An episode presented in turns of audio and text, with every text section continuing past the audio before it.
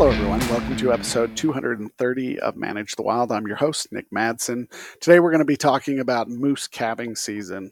I know it's not the right time, that happened already, but I came across a couple articles that I found super interesting. One, moose uh, start the birthing process during the middle of the day.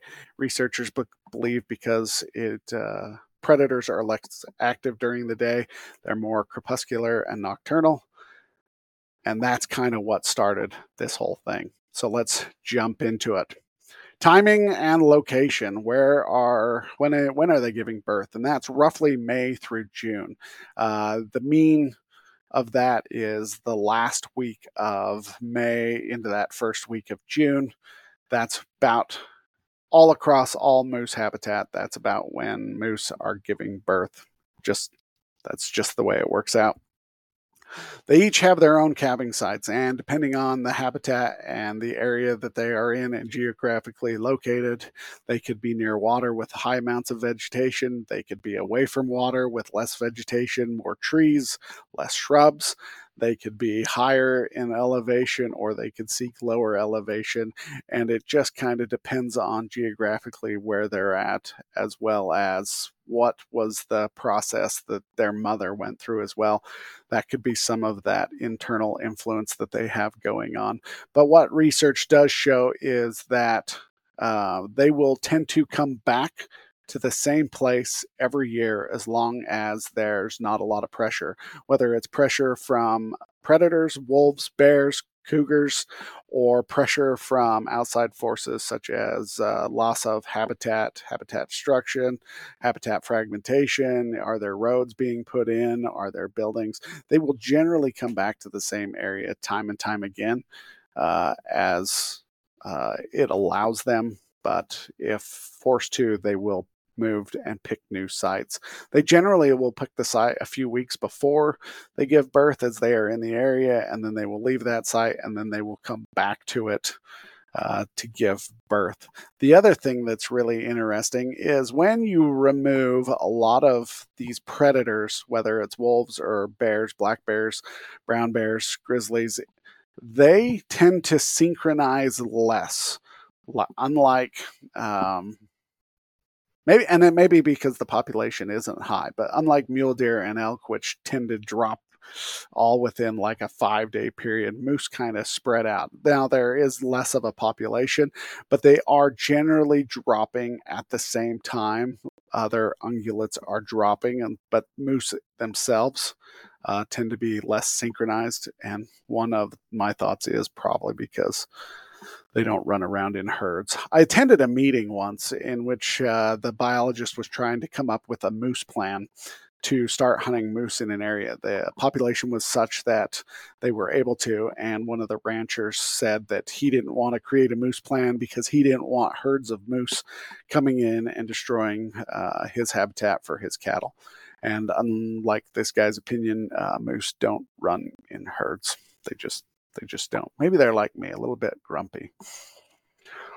So they have their location, they go in, they give birth, uh, and they are secluded for a period of time.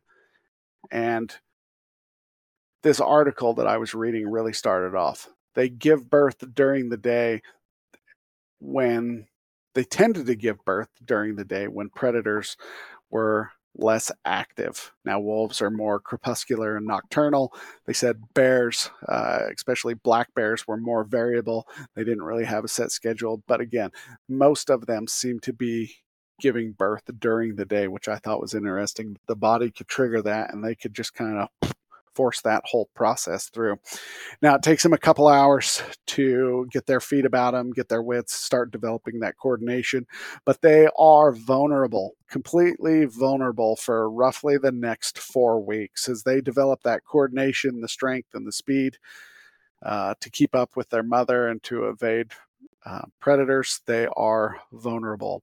They are vulnerable to not just predators, but to holes. Uh, they've found moose calves laying in badger holes. Uh, the badger didn't attack them because when they pulled the calf out to look at it, it was still intact. It had just fallen upside down. They've fallen in ditches upside down. They've gotten trapped in logs before, log jams, or stick. Uh, they've got tangled up and couldn't get up. Uh, they've also come across calves that have drowned in rivers because they had collars on them and the calf was swept away. Uh, they've come across a whole number of different ways that calves die, and it's roughly that first four to six weeks is really difficult for them. They are getting all their nutrition from the from the cow, their mother, uh, for the first four or so weeks uh, from the milk, but then as time goes on, they will start to slowly shift.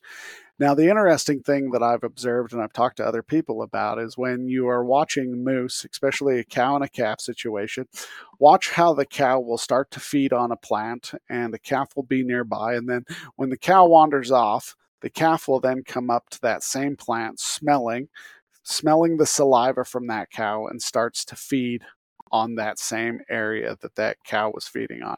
And this is important because now the calf is learning what the mother's eating, but it's also understanding uh, that noxious or poisonous plant avoidance. And this is one of the ways that they understand what plants they are supposed to eat is by following the mothers and learning what to do. They have a lot to learn in a very short period of time, depending on geographically where they're located.